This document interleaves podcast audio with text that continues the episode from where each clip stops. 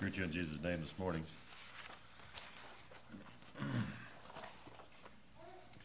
I was in the, in relation to Sunday school lesson, I was in the kitchen the other day, and we were discussing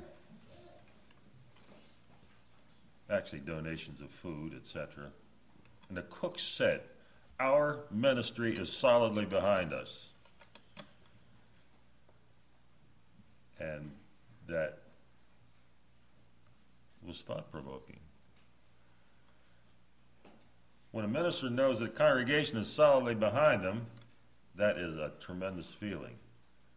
If the congregation knows that the ministry is solid behind them, that is tremendously rewarding. So we're on it together. Goes all ways. All on the same side, going the same direction. Turn with me your Bibles this morning to Psalm 19. This is in the third of a series of false teaching. And I'm not sure if it's going to be the last of the series or not, but it, it, if it's not, it'll be next to the last. So, anyhow. Psalm 19. The heavens declare the glory of God, and the firmament showeth his handiwork. Day unto day uttereth speech, and night unto night showeth knowledge. There is no speech nor language where their voice is not heard. Their line is gone out through all the earth, and their words to the end of the world. In them hath he set a tabernacle for the sun which is a bridegroom coming out of his chamber, and rejoiceth as a young, strong man to run a race. His going forth is from the end of the heaven, and his circuit unto the ends of it, and there is nothing hid from the heat thereof. Divine revelation of God to man. Tremendous as we look at God in nature. Uh, I think last this past Thursday, Friday, we got a gamma burst from the sun. Did you read that in the news? Uh, a huge one. Like when it exploded out of the sun, I think it went uh, 150,000 miles or something. And Paul informed me that the, uh, a phenomenon like that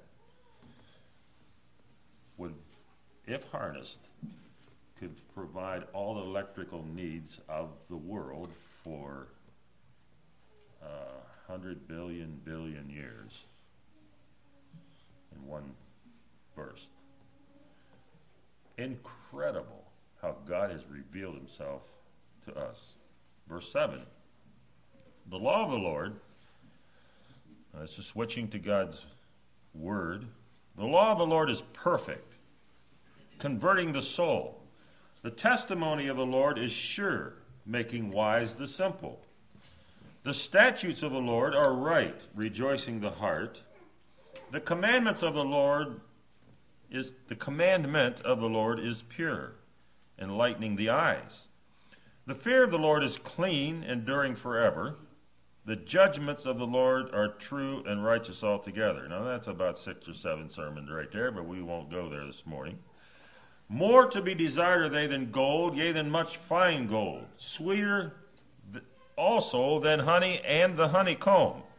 Moreover, by them is thy servant warned, and in keeping of them there is great reward. Who can understand his errors? Cleanse thou me from secret faults. Keep back thy servant from presumptuous sins. Let them not have dominion over me. Then shall I be upright and I shall be innocent from the great transgression. Let the words of my mouth and the meditation of my heart be acceptable in thy sight, O Lord, my strength and my redeemer. Divine revelation from God, His Word, and it tells us what it does, and it tells us that it leads us to success, and it tells us all the blessings of being able to take God's Word, apply it to our life, and come out right.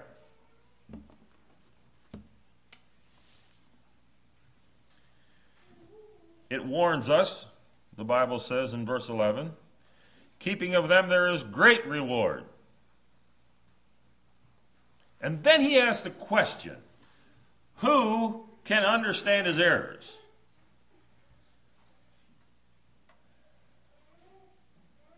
Who can understand his errors? Cleanse thou me from secret faults.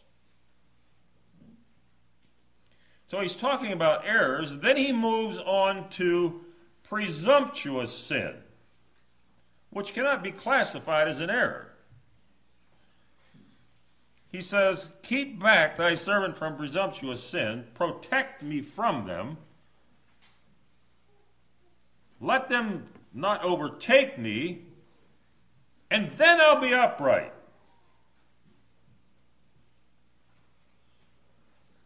And I shall be innocent from, and here's a description the great transgression.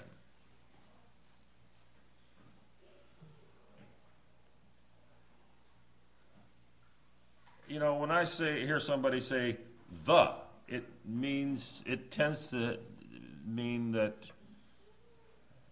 like there's only one you know, when we're over, when we're over, when we're, uh, how can I say, when we're immersed in something, like if, if your daughter's getting married and somebody says the wedding, now you know that's not the only wedding that's happening that day, but in your life, that's the wedding.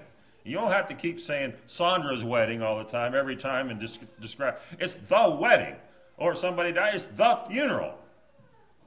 At that particular point in time, the great transgression.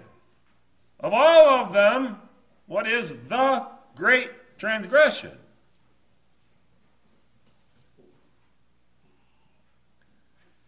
That is presuming the great transgression, if I understand this, this right, is presuming on God.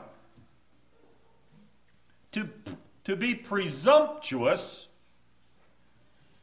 is simply overstepping due bounds.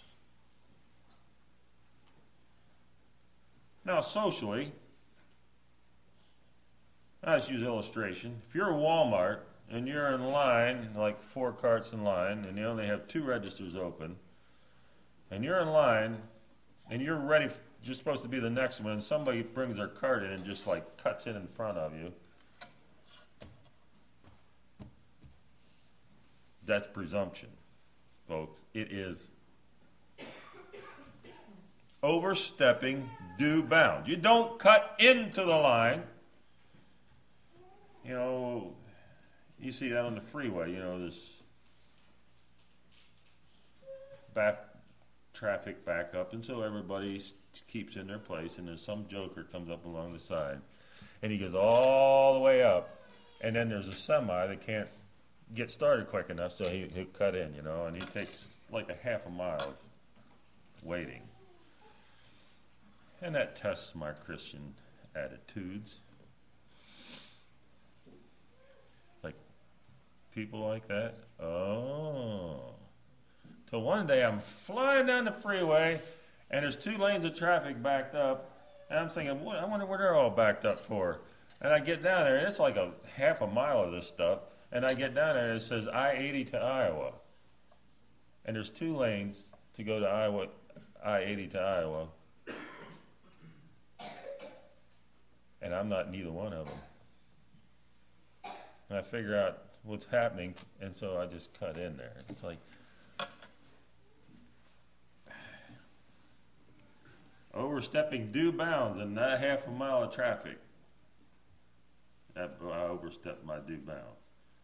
I didn't know what to do. I couldn't back up as my only option, but I, I felt terrible. I felt bad. Turn with me to uh, Numbers 15.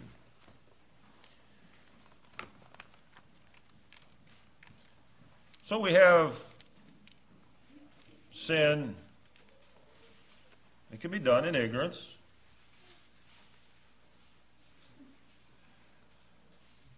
Error, it can be done in error, and it can be done presumptuously.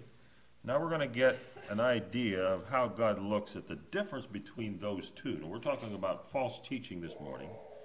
And we're talking about taking God's word and going over past due bounds with it.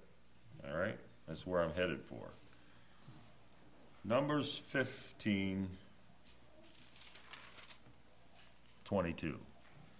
And if ye have erred, and not observed all these commandments which the Lord has spoken unto Moses, even all that the Lord had commanded you by the hand of Moses, from the day that the Lord commanded Moses, and henceforth among your generations, then it shall be, if aught be committed by ignorance, without the knowledge of the congregation, that all the congregation shall offer one young bullock for a burnt offering, for a sweet savor unto the Lord, with his meat offering and his drink offering, according to the manner, and one kid of the goats for a sin offering. And the priest shall make an atonement for all the congregation of the children of Israel, and it shall be give, shall be forgiven them, for it is ignorance. And they shall bring their offering, a sacrifice made by fire to the Lord, and their sin offering before the Lord for their ignorance. But it shall be forgiven all the congregation of the children of Israel, and the stranger that sojourneth among them, seeing all the people were in ignorance.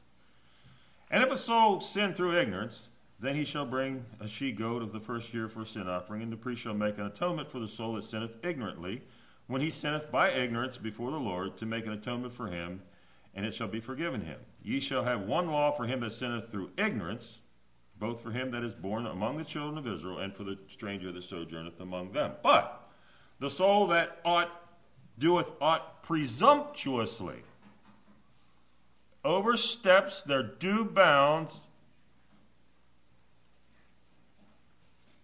Whether he be born in the land or a stranger, the same reproacheth the Lord. And that soul shall be cut off from among his people, because he hath despised the word of the Lord, and hath broken his commandment. That soul shall utterly be cut off, his iniquity shall be upon him. And while the children of Israel were in the wilderness, they found a man that gathered sticks upon the Sabbath day, and they found him gathering sticks. Then they found him gathering, and back up. And they that found him, gathering sticks, brought him unto Moses and Aaron, unto all the congregation. And they put him in ward, because it was not declared what should be done to them. And the Lord said unto Moses, The man shall be surely put to death. All the congregation shall stone him with stones without the camp. And all the congregation brought him without the camp, and stoned him with stones, and he died as the Lord commanded Moses. And then he says, They should put fringes on their garments from there on the end of the chapter, and so that they remember the laws of God and who they are, and and that ye seek not after your own heart. And guess what happened next?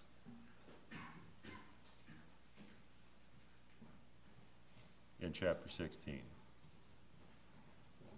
Blatant sin of presumption.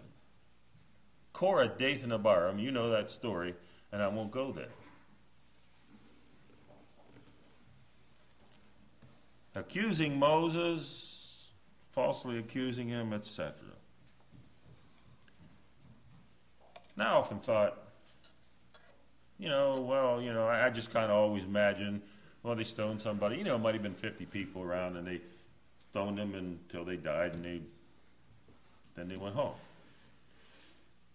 Well, here it says the whole congregation stoned him to stone. Now, if you had two million people and they all grabbed a stone and they stoned each threw one, wouldn't that be a monument? I'm telling you, that'd be a monument to presumptuous sin.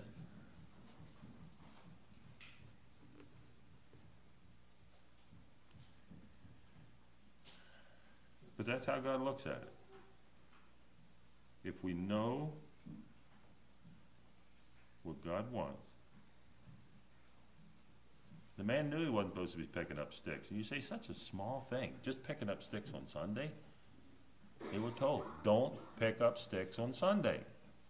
And he went out and picked up sticks on Sunday anyhow.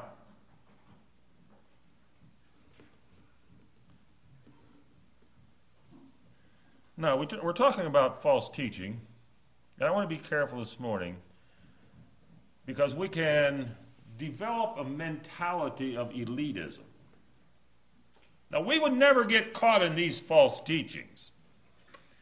So, you know, we've kind of arrived here in these poor people that, you know, if they're caught up in, in false teaching, well, obviously they're going to hell. All right? We can get very judgmental. However, remember, God views error different than he views presumptuous sin. So I'm not going to stand up here and say anybody that's caught up in false teaching is going to hell. That's, jo- that's God's job. But I do say, when we know and don't do, and we overstep our due bounds, and we take a Bible principle and we push it till it becomes a false teaching, God takes very, very, very dim view of that.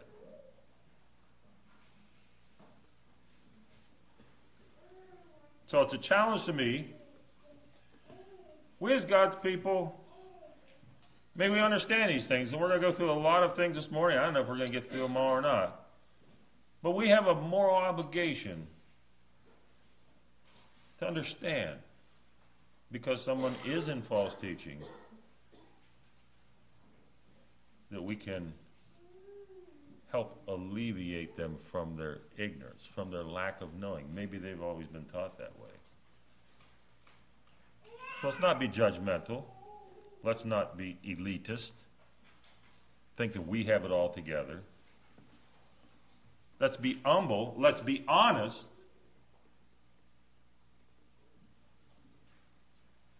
Because it's when we have our own self involved in our existence here on earth, we always have the inclination to get it wrong.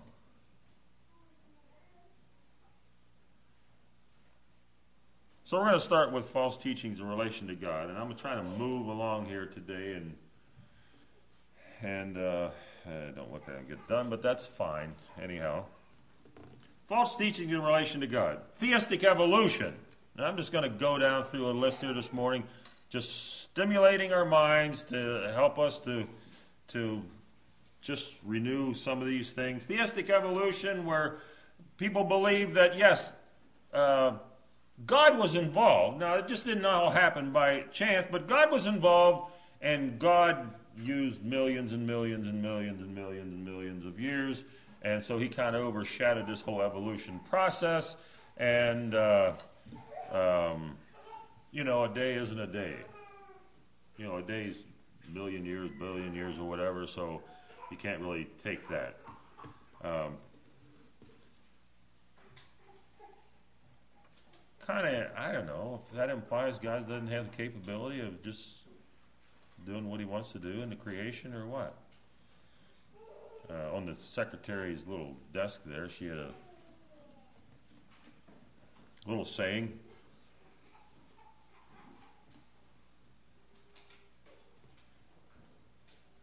I believe in the Big Bang Theory. God said it, and bang, it was done. I thought that was interesting. and, and I want to say this list is certainly not all inclusive, but we're just going to go down through it.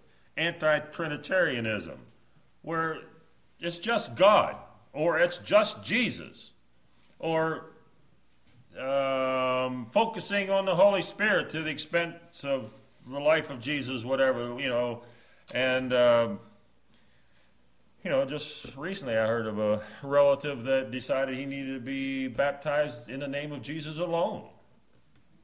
Um, that's false teaching. We serve a triune Godhead. Another false teaching in relation to God. Well, there's more ways to get to God than one. So you God your way, you know, it's like this mountain and, and God's on top, you know. So so these people they get up there, they go to God their way and God this way and God this way and you get to God this way and and uh, you know, you can have all these religions scattered around this big mountain, getting to God the same way, or you can be in the same congregation. Okay? You get to God your way, I get to God my way, and we all get to God, and we're all, all uh, we're all going to get there. Jesus said, I am the way, the truth, and the life. No man cometh to the Father but by me. There's only one way.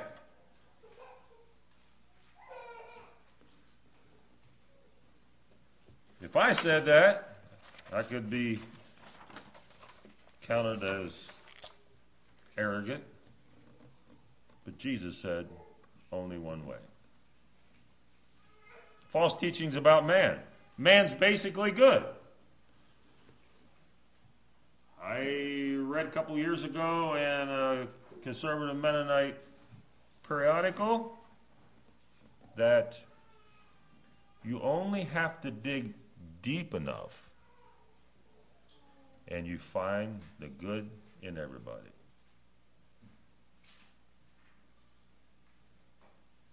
The core is good. All you got to do is dig deep enough. No, no, no, no.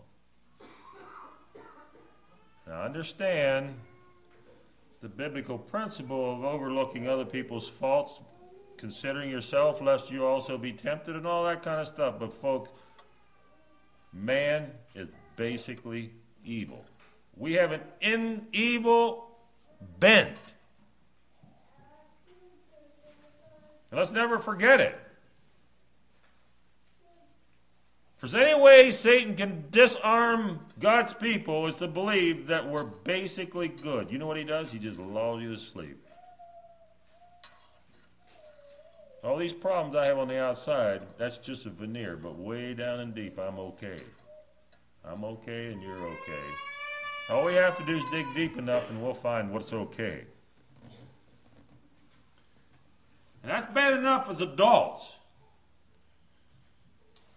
Folks, let's remember those children, those babies on our lap, have a bend to evil. Let's never, never entertain for one second. We'll let them go, and somehow they're going to be all right in the end. No, no. Now understand they're saved. All right? But they're not basically good. They are not basically good. Or we have man as his own God. That false teaching, humanism. 1933 human, humanistic manif- uh, the humanist manifesto 1933 and there was a humanist manifesto number 2 in 1973 and if you want to read probably the most ungodly piece of literature ever written read uh, the humanist manifesto. I didn't know what it was. I went to the library and Got it from interlibrary loan, and I, unbelievable. And by the way, John Dewey signed it, founder of the public school system, got it all going. One of them signed the Humanist Manifesto. We don't need God. People with intelligence will find their help in better ways. People who, I'm paraphrasing People who believe in God, they just need a crutch. The poor souls. Anybody with any kind of intelligence would know that we can get along without it. Which humanism uh, led to the New Age, which brought in Eastern religion, and we have all that mixture and our in our country today, the New Age movement, where we are our own God, and all you have to do is find it, you have to investigate, and you have to meditate, you have to do all these things, and then you will find yourself and you will empower yourself to be great enough to control you and your destiny. And we don't need this heaven thing to motivate us. False teachings about man. Sinless perfection.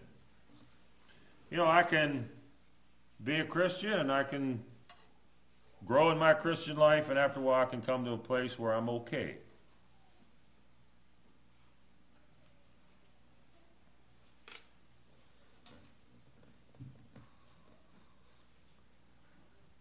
When I was done this, I was thinking, well, maybe I should pull all these out and, and I mean, pull out probably what I think maybe would haunt us the most.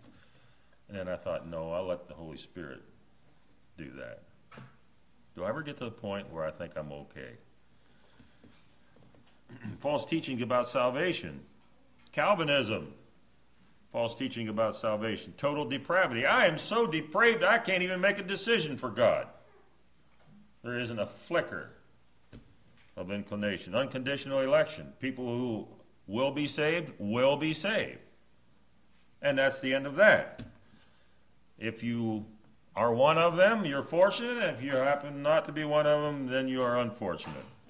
And so you have the limited atonement. So the atonement was made for certain people, and other people because of God's foreknowledge, they just they weren't atoned for. And then you have irresistible irresistible grace. So the ones that God decided before the foundation of the world is going to be saved, they will be saved. I mean, they whether they want to or not.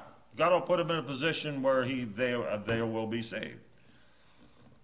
And um, perseverance of the saints unconditional eternal security. So once I'm saved, then, because I have been determined to be, uh, predetermined to be saved, then I can do whatever I want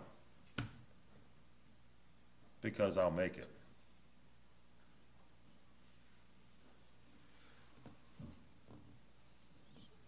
We have salvation by works, legalism. You know, if I do the right thing, if I just do the right thing and I do the right works, then God's kind of obligated to allow me to go to heaven. So I work and I work and I work and I work. Salvation by works. Or baptismal generation, regeneration. So I'm baptized, I mean, I'm a member of the church, and so then I'm saved. False teaching. We don't believe in baptismal regeneration. Or sacramentalism, where I take communion and so then I'm saved. So I, uh, if I do the right thing and I and I uh, am baptized and I take communion, surely I'm going to go to heaven. No.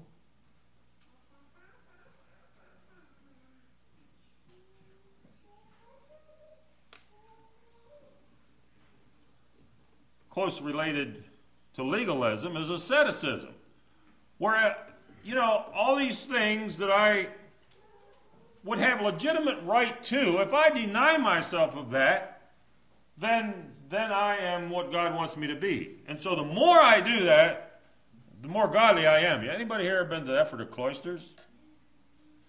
So what did they do? What happened there? What did they sleep on? Remember? Huh? Hard wood. Just planks and, and no and no uh, no pillow either, was it? Just flat board.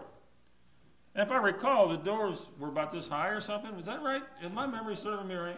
About this high. So you don't want to have the luxury of going through a door when, it, you know, that's just too easy. So every door, you go down through this and you get back up again. And of course, eh, you know, you wouldn't want to enjoy life very much, so that means you can't get married. So guess what happened after the cloisters? Why is it empty today? Asceticism. Philosophy that leads to severe self denial and subordinating, of subordinating the body to the control of the moral attributes of the mind. So my spiritual, spirituality is up here, and so the more I make myself miserable, then the more godly I am. Now the Spirit ex- speaketh expressly that in the latter times shall, some shall come, shall depart from the faith, giving heed to seducing spirits and doctrines of devils, speaking lies and hypocrisy, having their conscience seared with a hot iron, forbidding to marry, and con- commanding to abstain from meats which God hath created to be received with thanksgiving of them which believe and know the truth. For every creature of God is good and nothing to be refused if it be received with thanksgiving, for it is sanctified by the word of God and in prayer. God gave us a heads up. Asceticism, don't get married, don't eat meat, don't do all these things. That becomes your religion. False teachings about salvation. False teachings in regards to the organization of the church. Independence from brotherhood. One person I know said, They can excommunicate me out of the church, but they can't excommunicate me out of the church.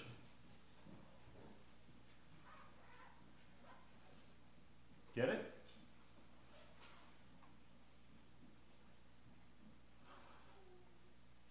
They can excommunicate, they can excommunicate me out of the prairie, but they can't excommunicate me out of the Church of Christ. Really? Is the Church of Jesus Christ an entity not seen?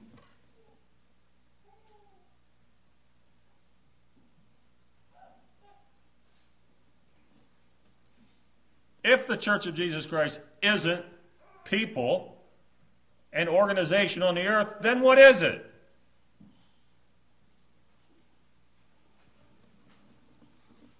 False teaching in regards to organization of the church is anti standardism, anti authority. Nobody's going to tell me what to do. Nobody's going to violate my basic right to personal freedom. I can do what I want. I can do what I want. I can wear what I want. I can do all these things, and nobody can tell me what to do. Does that work in church? Does that work in Congress, United States? Does that work at Walmart, QuikTrip?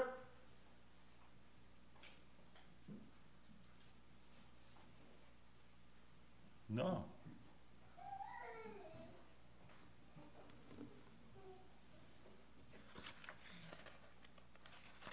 To live and relate to other people, there has to be an understanding how things are going to operate, or you're going to have total chaos.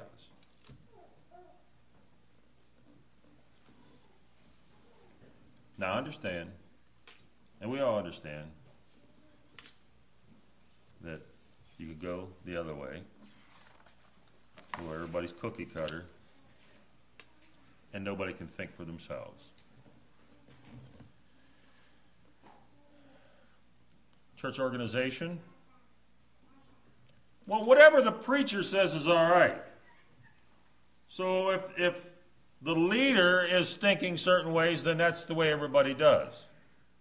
Or you can have, well, if the Holy Spirit told me to do this, like a spirit led thought, if the Holy Spirit told me to do something, then then that's the way I do it.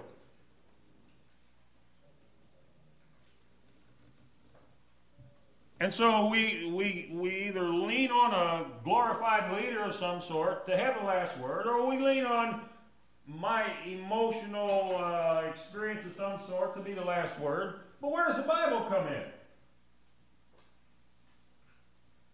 See, that's anti Bible. Thus saith the Lord. Does not come from my experience. Thus saith the Lord does not come from a leader. Thus saith the Lord comes from the Bible. And we all need to subject ourselves to that and cheerfully follow it. And you have equal spiritual responsibilities for women. Um, pastors in the church, etc. Um, false teachings in regard to the future. There can't be a hell. God's too loving for that. It's impossible for, for a loving God to put somebody into hell.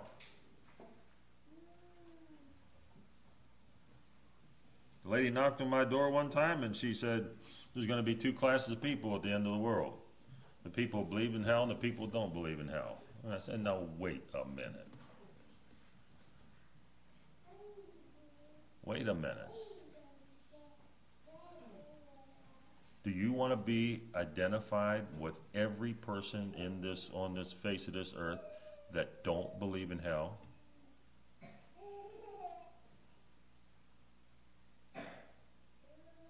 Would you fit in that category? So I take everybody that don't believe in hell, you put them all together, and we're all we're all together. You know, we're we're, we're good. We're this class of people. Well, no. I say, you know what? I don't know that I want to be identified with everybody that believes in heaven either. Just because we believe, believe in heaven, don't make us the fact that we're going to heaven. That doesn't make us living in the will of God just because we believe in heaven. Right? False teaching in regard to the future. Well, the Sermon on the Mount, you know, it's just too idealistic, and so obviously it has to do with some future age. That uh, Scofield, isn't that right? Right?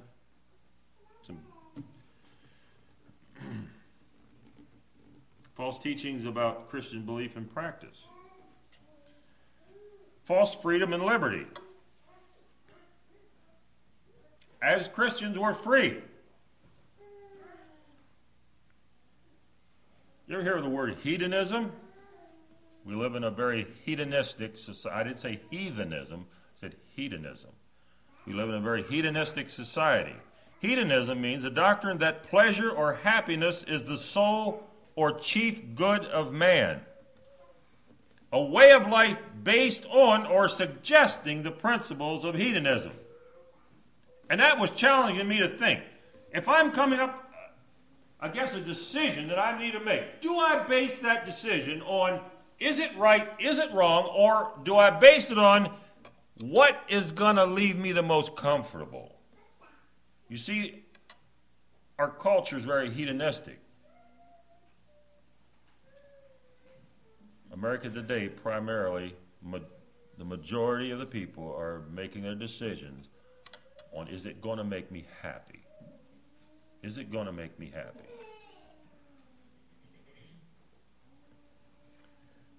Not that I actually believe that, but I live a lifestyle that suggests that.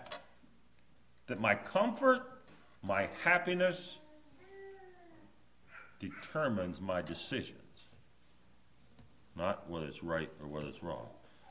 And you have, we have the wealth gospel, materialism.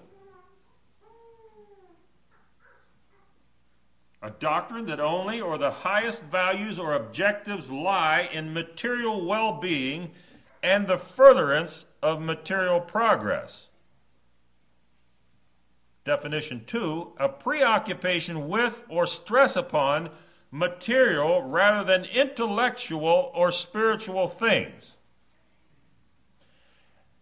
See, materialism, I always went between the material and the spiritual, but according to the dictionary, it can be intellectual too. And that was kind of, it kind of got me thinking. You know, we can say, well, I'm not materialistic, so I don't let my children go past X grade because I don't want them to be materialistic. However, I can be very materialistic and say I won't let my children go past X grade because I need them home and I need them to be making some money. Okay? Get it?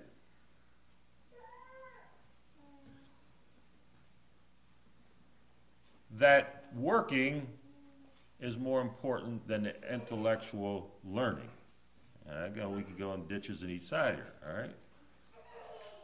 But because I would limit my family to only go X amount of grades, does not prove that I'm not materialistic. I can be very materialistic. And I think that rubs off on our children if we think that school is a nuisance and that learning is a waste of time. And the sooner we can get them through, as soon as we can get them and just meet the letter of the law, whatever, and then we can get them out and we can start using them to make us some money. our children will pick up on that. Our children will pick up on that. To where the learning is, is it's just a inconvenience. And the quicker we can get out and start making our money, the better off we're going to be in the long haul. Another false belief and practice is anti works religion. We had talked about, well, if I do the right thing, well, then well, on the other side, well, you know, nothing I can do. And so it's my faith that's going to take me to heaven. My faith going to take me to only believe, only believe. Or we can have selective obedience. we obey what is convenient, and the rest we kind of uh, embrace, but doesn't somehow get into practice. I can partially obey, or I can selectively obey.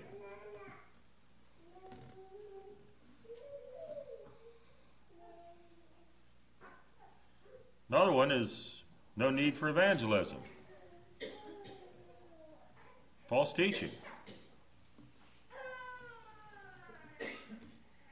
People believe that, you know, the Bible says when everybody's heard, then Jesus is going to return. So you don't want to let everybody know because this Jesus coming back is pretty scary.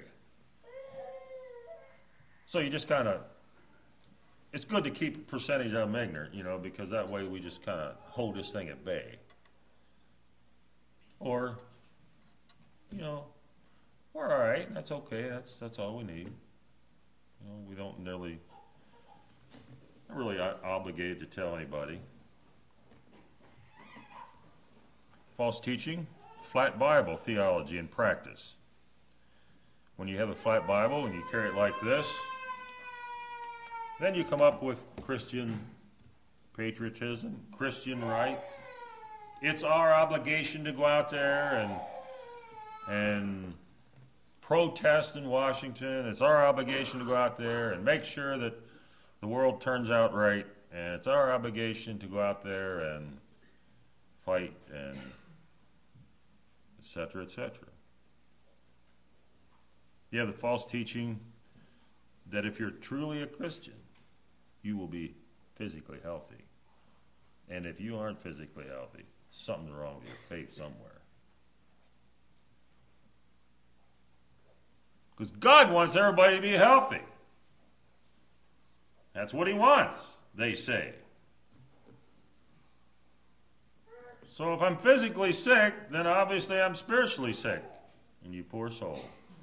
Why would you even have to go to the doctor? All you got to do is pray. And if you pray and it don't work, that means you don't have enough faith. Oh, wow, it's quite an encouraging scenario, isn't it? You just go round and round and round.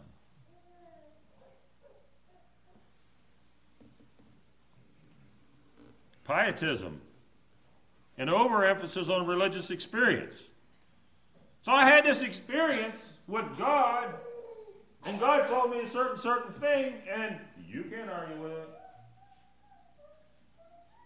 You can't tell me because I experienced it.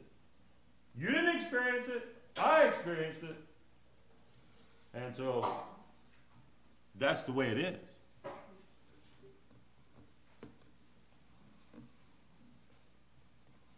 So if in my experience God confirms my idea by a sign, oh, then I'm really good to go.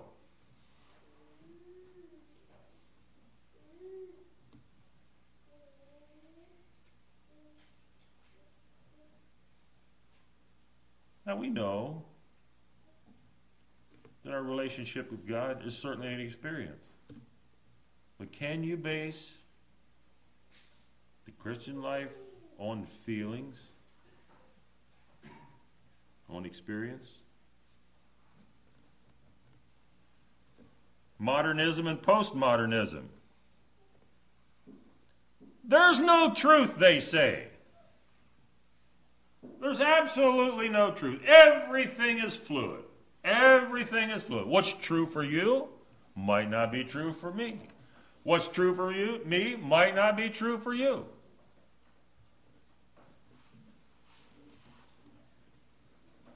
And so the whole thing turns into mush. There's no objective truth. There's nothing. You can't say this is right and this is wrong. It's impossible. The modernists and the postmodernists say. So, what happens? What is morality? Drawing a line. God draws a line. He says, This is right, this is wrong.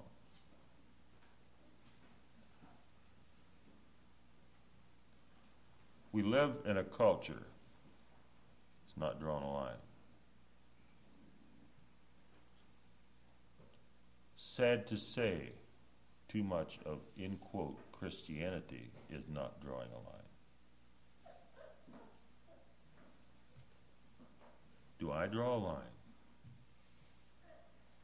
Do I allow the Bible to speak to my life and say, no, you don't go there? Social gospel. Oh, you know, if we all get together and we all become friends, and then, you know, and we can influence them a little bit, and then we're all good and okay. Modern, a lot of modern psychology methods. Self esteem. You know, if a person has a problem with sin and they're doing the wrong thing and they're uh, running around neighbor's wife, or well, that's because they don't feel good about themselves. And so you got to pat them on the back and say, well, you're worth more than all that. And, and, you know, you just got this image problem and you don't see yourself like you really are. You're a lot better than actually the way you really are. And so you got to pump up their self esteem. And once you pump up their self esteem, then they'll behave better. Really?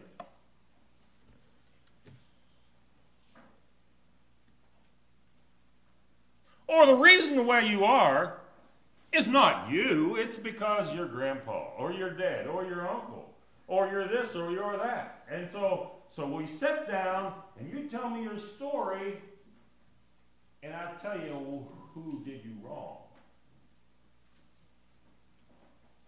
See, and once you understand how you who all did you wrong, then you, you can understand your behavior and then, and so then you sit down and you say, well, Uncle Joe said that I was worthless. Oh my, when I was seven years old. So how did you feel about Uncle Joe's statement? Well, I was kind of disappointed. Well, you think Uncle Joe thought, you know, this, and, and did your feelings, you know, did they, you know, they get a little worse over time, they get better over time, and and you know, and how do you do this and this, and everything's psychoanalyzed to the point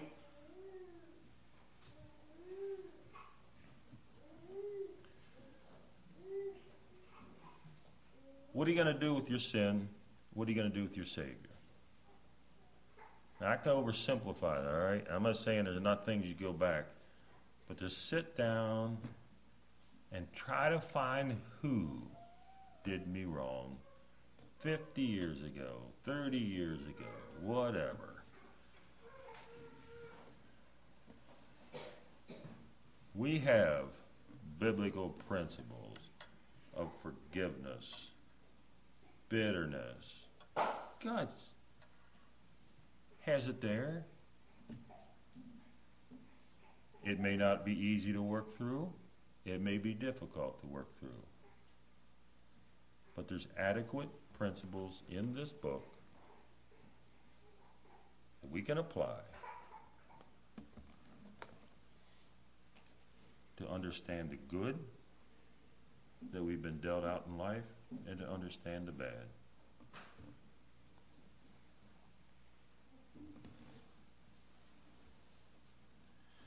Many alternative medicine practices, and I'm not going to go into that this morning. But, brothers and sisters, before you choose an alternative medicine route, make sure it's not tied with the occult and Eastern religion, something that's anti God. I just warn you. They're not all, but there's enough of them out there. We need to be very careful. False emphasis on charisma.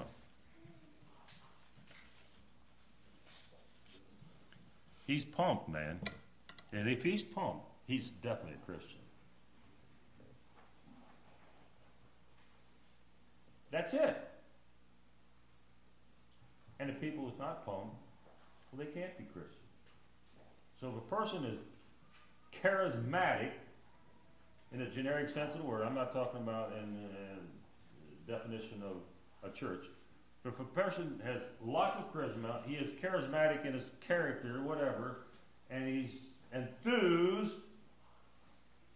and if we say that, my friend, is the proof of Christianity, that's false teaching. And amazingly enough, I got through the list, and it's 25 till 12. Didn't have to make two of them out of it.